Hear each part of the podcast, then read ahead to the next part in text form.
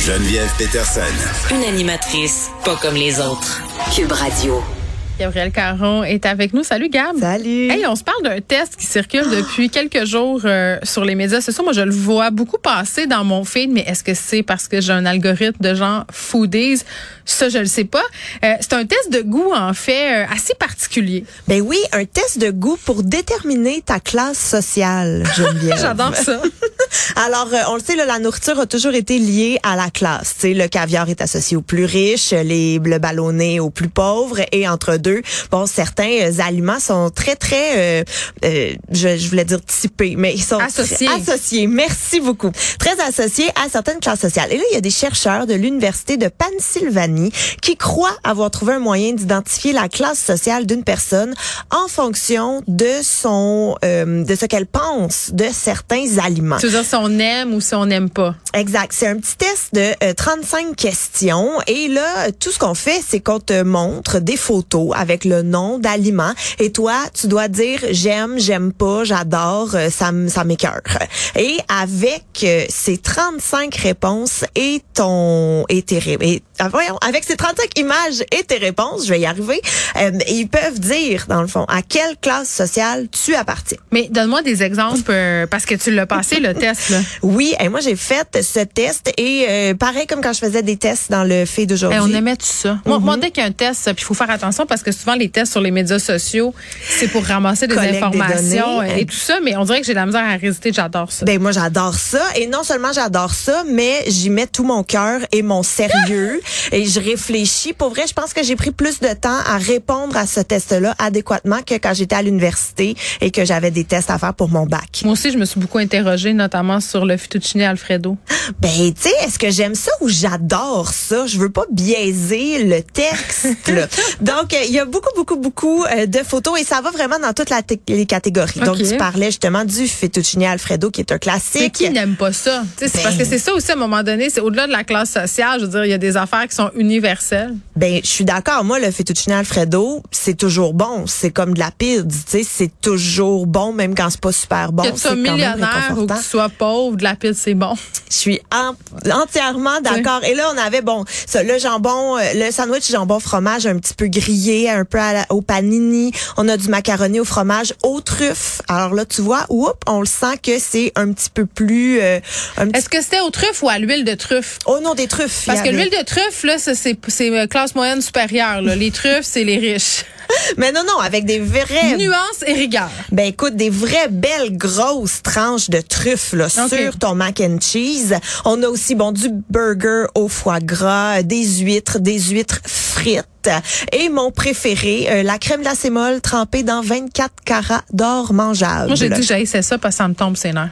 Ben tu sais, moi je veux dire, trempe-moi ça dans le chocolat, trempe-moi pas ça dans l'or. Qu'est-ce que je fasse avec ça? Je, mange, je mangerai pas des métaux. Là. Non. c'est Déjà qu'il y en a dans le poisson, on va laisser faire. Non, mais moi, ça me faisait rire parce que je l'ai passé, euh, ce test-là, vendredi, euh, après l'émission. J'attendais mon chum dans l'auto, il était en retard, on s'en allait à Québec, puis j'avais faim. là, j'étais là avec ma petite roulette, j'étais comme, hey, des bâtonnets de poisson, Hum, j'aime ça. Un burger au foie gras, Hum, j'aime ça. Telle affaire me tombe sur Fait que j'ai eu des résultats. En tout cas, je, je sais pas toi à quoi ça ressemblait son résultat, ton résultat, mais le mien était assez euh, représentatif de ma personnalité, c'est-à-dire inclassable.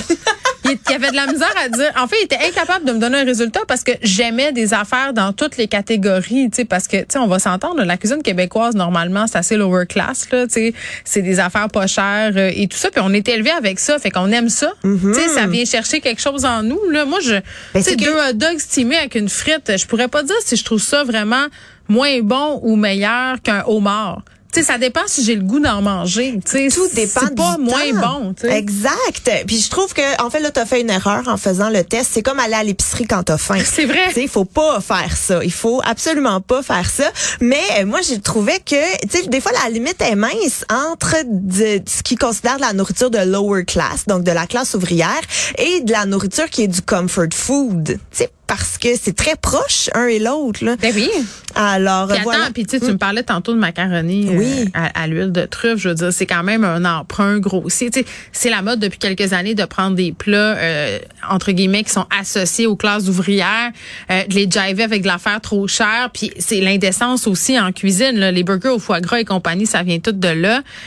Euh, moi, j'ai toujours trouvé que cette tendance-là de la cuisine elle était pas intéressante. Tu sais, je veux dire, fais-moi la vraie affaire ou fais-moi la pas. Puis si tu veux me servir du foie gras, serre-moi-en. Mais de, de me faire à croire qu'un dog au foie gras, c'est meilleur. Non, non. Un dog, c'est stimé, moutarde chou, that's it, that's all. Ah, c'est tout. voilà, ça me parle. Ça, Fais-moi pas de l'huile de truffe, à part sur mes chips. Ça, c'est... c'est euh, Ça, j'aime ça, des chips aux truffes à l'huile de truffe. T'es sûr que t'étais pas upper une- class? Non, mais c'est une dérive. euh, c'est une dérive. Je, je, je, je me tombe ses nerfs quand j'en mange, tu sais, parce que je trouve que c'est un produit qui a aucun sens. C'est juste débile, mais c'est délicieux. Mais t'es fait maison ou t'es achètes? Non, non, ça se vend. pas que ça euh, non, non, ça se vend souvent dans les fromageries puis dans certaines épiceries. C'est genre 8 piastres le sac. C'est beaucoup trop cher. Euh, mais, mais moi, j'ai, deux kinks culinaires dans la vie. C'est la gomme bizarre puis les chips bizarres. Mais gomme bizarre, qu'est-ce que tu veux dire? Ben, c'est parce qu'ici, on a comme une espèce de concours et je le gagne tout le temps, peut-être parce que les autres participent pas vraiment, là, mais c'est la, la sorte, la saveur de gomme la plus, la plus weird ou les affaires les plus chimiques dégueulasses. Un j'avais une gomme à tarte aux pommes. Elle, elle était vraiment pas bonne, celle-là. Elle est restée sur le comptoir bien longtemps. Euh, ouais, puis là, la gomme aux pêches, euh, puis ces affaires-là, puis les chips. Moi, je chips au poulet grillé. S'il y a une saveur bizarre Ah. de chips. Puis là, j'ai vu Mathieu Roy qui aime Salut Bonjour. On a, on a une conversation seulement sur les chips, moi puis lui, sur Instagram, en privé, parce qu'on est grand amateur de chips devant euh, l'éternel. puis euh, on est un peu obsédés. Puis il m'a envoyé une photo. Puis là, je suis en quête de ça, là, le craft dinner aux Cheetos. J'en ai vu. Oh my God, je vais tellement y goûter. Ben écoute, il y en a à la fruiterie à côté de chez moi. Je vais aller t'en acheter. Je Je veux au jalapenos. Je veux le vert. Il a-tu le vert? Ben, j'ai juste vu celui au Cheetos. Ça m'a un peu écœuré. non, non, mais ça va être extraordinaire. Ça, là, tu roques ça avec des petites saucisses à dog. Je pense que t'allais dire tu rotes ça. Ah, tu vas le roter aussi. tu le roques avec des petites saucisses là, tranchées minces rôties dans le beurre. là. C'est un plat digne euh, des dieux. Des Ben- dieux du mauvais goût et du- des grands trans. OK. Bon, vous voyez que je suis très passionnée euh, par la nourriture. Allez le passer, euh, cet essai. Il s'appelle comment, Gab? Tu le sais-tu? Hey, écoute, je l'ai pas sous la main, Ah, mais... une excellente chroniqueuse. On pourra le, attends, attends, on pourra le partager. C'est parce qu'il porte pas un titre en Ah, mais particulier. vous, c'est- allez, vous allez le voir, euh, vous allez le voir circuler euh, sur Facebook. Puis si vous tapez euh, dans Google un test de goût pour déterminer la, la classe sociale, ça sort tout de suite IDR Labs. Ben, c'est ça, j'allais le dire. Bon, Euh, écoute. je viens de le trouver. tu. Vois? Fait que c'était facile, euh, c'était juste, on check sur Google. Là, tu voulais me parler, là, on vient de parler de bouffe, puis on dirait que la, la transition est douteuse. euh, On va se parler d'embryon, mais là, on s'en va complètement ailleurs. Histoire d'horreur, le cauchemar de tout le monde, de toute maman. Ben écoute, je peux même pas. Quand j'ai lu cette nouvelle, je me suis dit que c'était un scénario d'un film que je n'irais jamais voir parce que Ben, ça, m'a angoissée. Ça m'a 100% angoissée. Donc c'est un couple qui a eu recours à la fécondation euh, in vitro Mm-hmm. et jusque là tout va bien. La madame accouche, le bébé est en santé, champagne, confetti, tout le monde est bien heureux.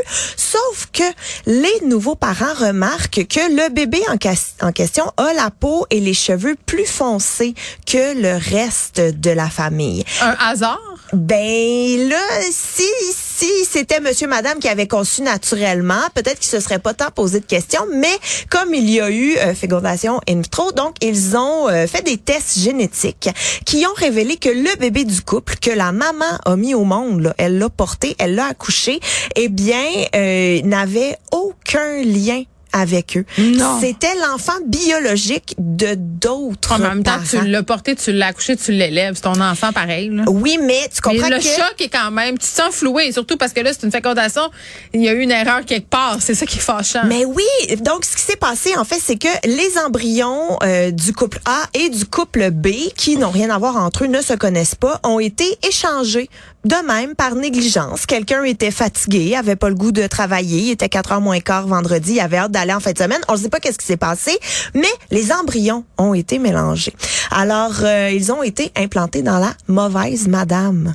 Mais attends, ça veut dire qu'ils ont implanté, euh, c'est ça, un embryon déjà fécondé. Mais là, c'est c'est l'aboutissement de cette histoire-là que moi, je suis comme je catch moins. Là. Ben moi aussi, j'avoue que moi personnellement, j'aurais gardé les deux bébés, comme j'aurais gardé le bébé que j'ai accouché, j'aurais été chercher le bébé que l'autre madame a accouché, Ouais, mais qui est techniquement mon bébé. enfant.